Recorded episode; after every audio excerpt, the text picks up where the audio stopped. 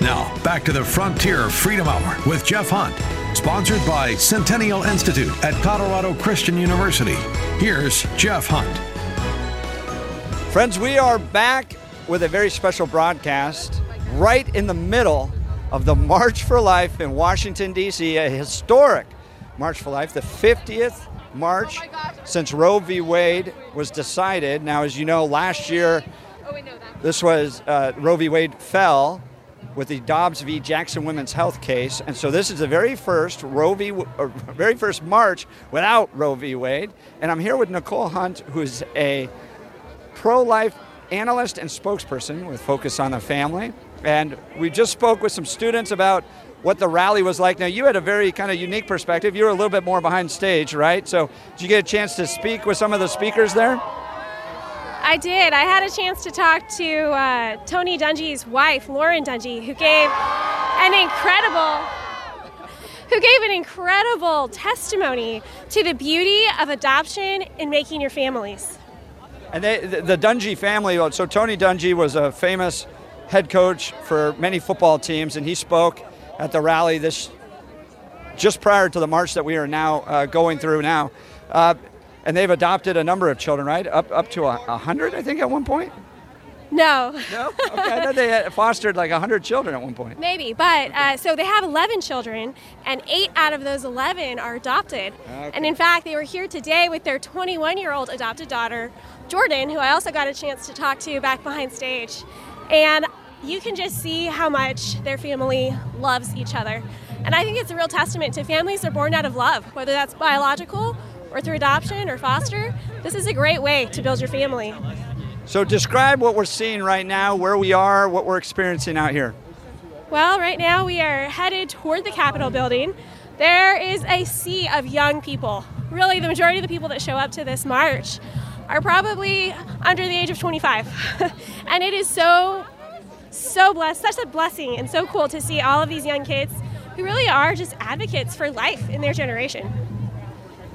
It is a, a lot of young people, and as I mentioned previously, some of these schools kind of do some chants back and forth. One of the chants we used to have was "Hey, hey, ho, ho, Roe v. Wade has got to go," and we just had a whole bunch of CCU students that were saying, "Hey, hey, ho, ho, Roe v. Wade has hit the road." So it, it is gone.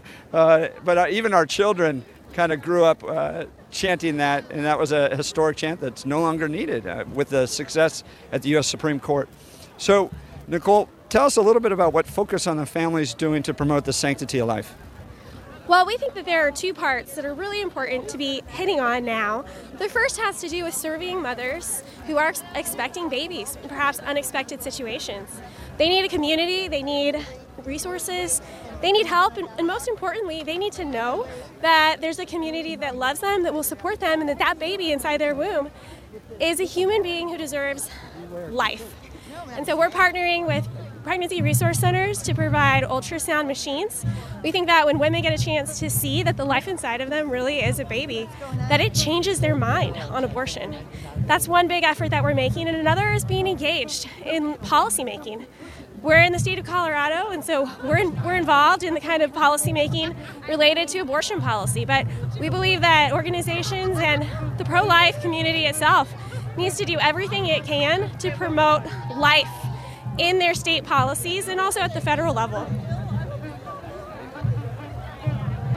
So, Nicole, you wrote an article for Newsweek on kind of where the pro life movement's failing a little bit and some state based battles, and particularly what they need to be doing to be successful at the state level.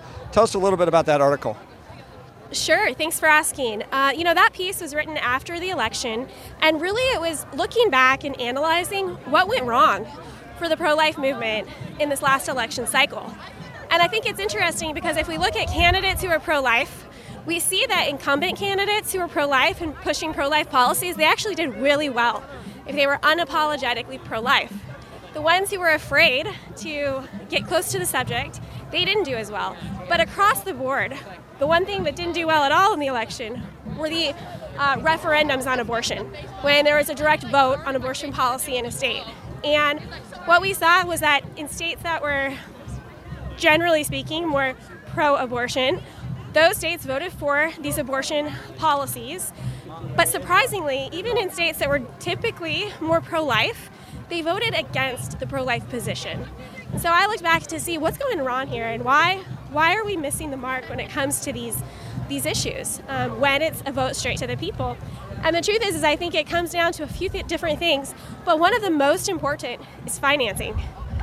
Unfortunately, when we are taking these uh, initiatives to the people, but we don't do it with proper funding, the abortion industry gets to control the narrative. And the truth is, is that whoever controls the narrative ends up winning votes. Yeah, and the spending was in a big way lopsided, right? Can you give us a little bit of sense of how much money either side spent on the issue of abortion?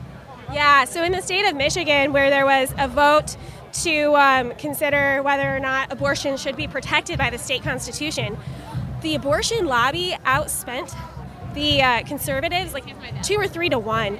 It was just astronomical in the differences that each side puts into it. Now, it doesn't mean that the pro-life side doesn't have a lot of heart. We absolutely do.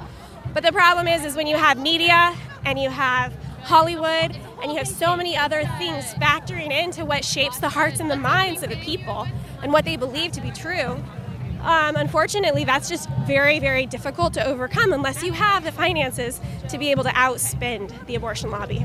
And it's a business too, right? So Planned Parenthood, for instance, has a lot of incentive to spend a lot of money so that they can keep abortion almost totally unregulated, allow uh, this practice to take place as much and as frequently as they can. In fact, they, they would want more abortions. And so uh, that's a reality we face. Uh, putting a few bucks towards a pro life organization versus a massive industry that can spend a lot of money, uh, it's, it's a David versus Goliath situation in many ways.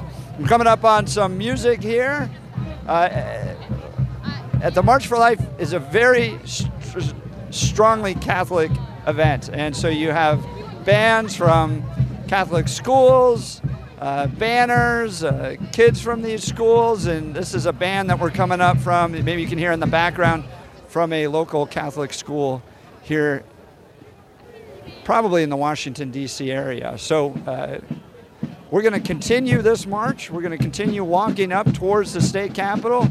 Colorado Christian University students all around me. I see some other universities here as well, some good Christian universities.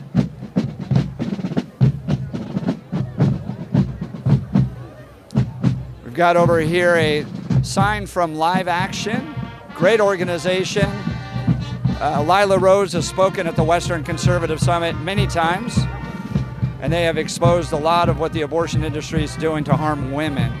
So their sign says, Love them both that the pro life movement cares both about the preborn child as well as uh, the pregnant mother facing a crisis pregnancy. We are now passing some people in support of abortion that are talking about reproductive justice. So, uh, not, not too many counter protesters at the March for Life, a handful of folks that I've seen, but for the most part, a very positive event we're passing some very graphic depictions of what happens during an abortion uh, to the innocent preborn child.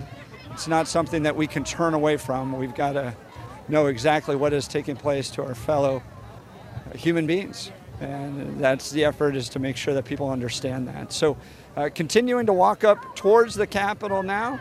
We're getting a, a little bit closer. We're going to go up and actually on a different route this year. We're not going to end at the U.S. Supreme Court where we traditionally had. We're going to now uh, walk past that and go to the Capitol of the United States, where Congress operates, the Capitol building there, and make our statement known that we want laws passed that continue to protect the sanctity of life at a greater and greater level. So, in addition to a very strong Roman Catholic attendance here. I'm passing some uh, very sweet sisters, some nuns that are marching here. If you remember Little Sisters of the Poor, the U.S. Supreme Court case to defend their religious freedom rights, uh, they're active down here at the March for Life. We have sidewalk counselors and advocates that are here as well, and uh, encouraging and training people to have those types of conversations. You've got Knights of Columbus, a strong contingency of the Knights of Columbus. And then, of course, uh, students from Colorado Christian University are here. I'm also continuing the conversation with Nicole Hunt. Yes, you may recognize that last name. She's uh, my wife. And uh, she's with Focus on the Family.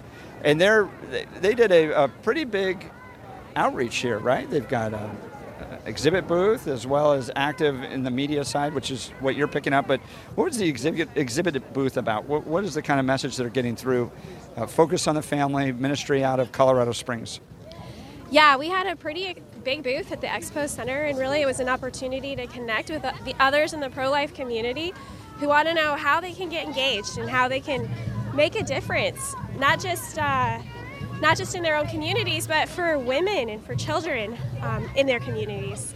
And so, uh, so it was great outreach. We also had a really fun photo booth where all attendees uh, could come and take pictures, and it said, I am pro life.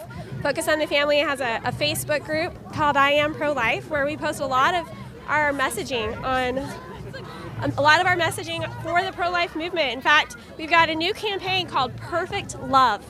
And we'll see it launching this whole month. This whole month is considered the Sanctity of Life month. And so we're celebrating that. This Sunday is the Sanctity of Life Sunday.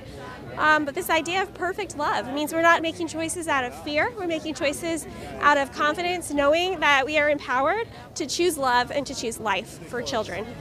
Friends, this is Jeff Hunt Broadcasting.